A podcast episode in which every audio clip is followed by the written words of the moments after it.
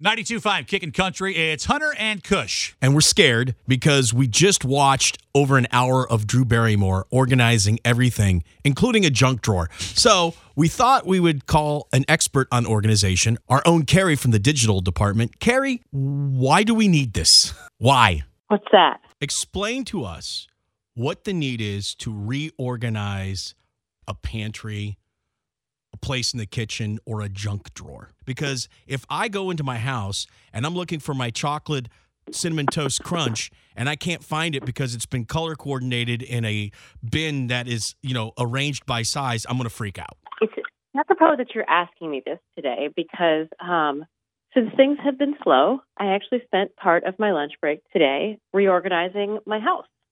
I think that, you know, in the Marie Kondo world, the junk drawer is sort of a manifestation of your unfinished business. You know, it's everything that you're avoiding dealing with. It's a junk drawer for a reason. You throw stuff in there that and it, it and it sits and it does what it does and it gets tangled up with other things. And it doesn't matter junk at because the it's a junk drawer. I mean, there's a reason you're hanging on to that stuff, isn't there?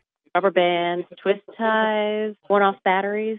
No, if you got old batteries, throw them out. Yeah. But that's where you keep your batteries and your pens and your highlighters and your reading glasses.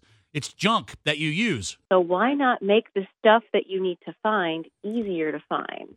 Is your kitchen organized by height and color coordination? Do all things face a certain way? Okay, Definitely good. not. Because that's what they No. did. If I'm having a struggle looking for Mrs. Dash, we're going to have a problem or Montreal steak. That's right. I don't need somebody organizing my beer cans face out so they all line up. I don't know what you call that because you're good at this, not thematically or whatever. You know, it's it perfectly fits.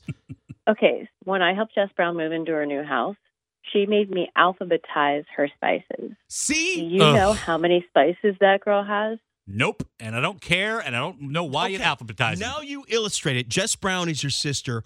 Why would you need to organize your spices alphabetically? She has more spices than you probably have dollars in your bank account.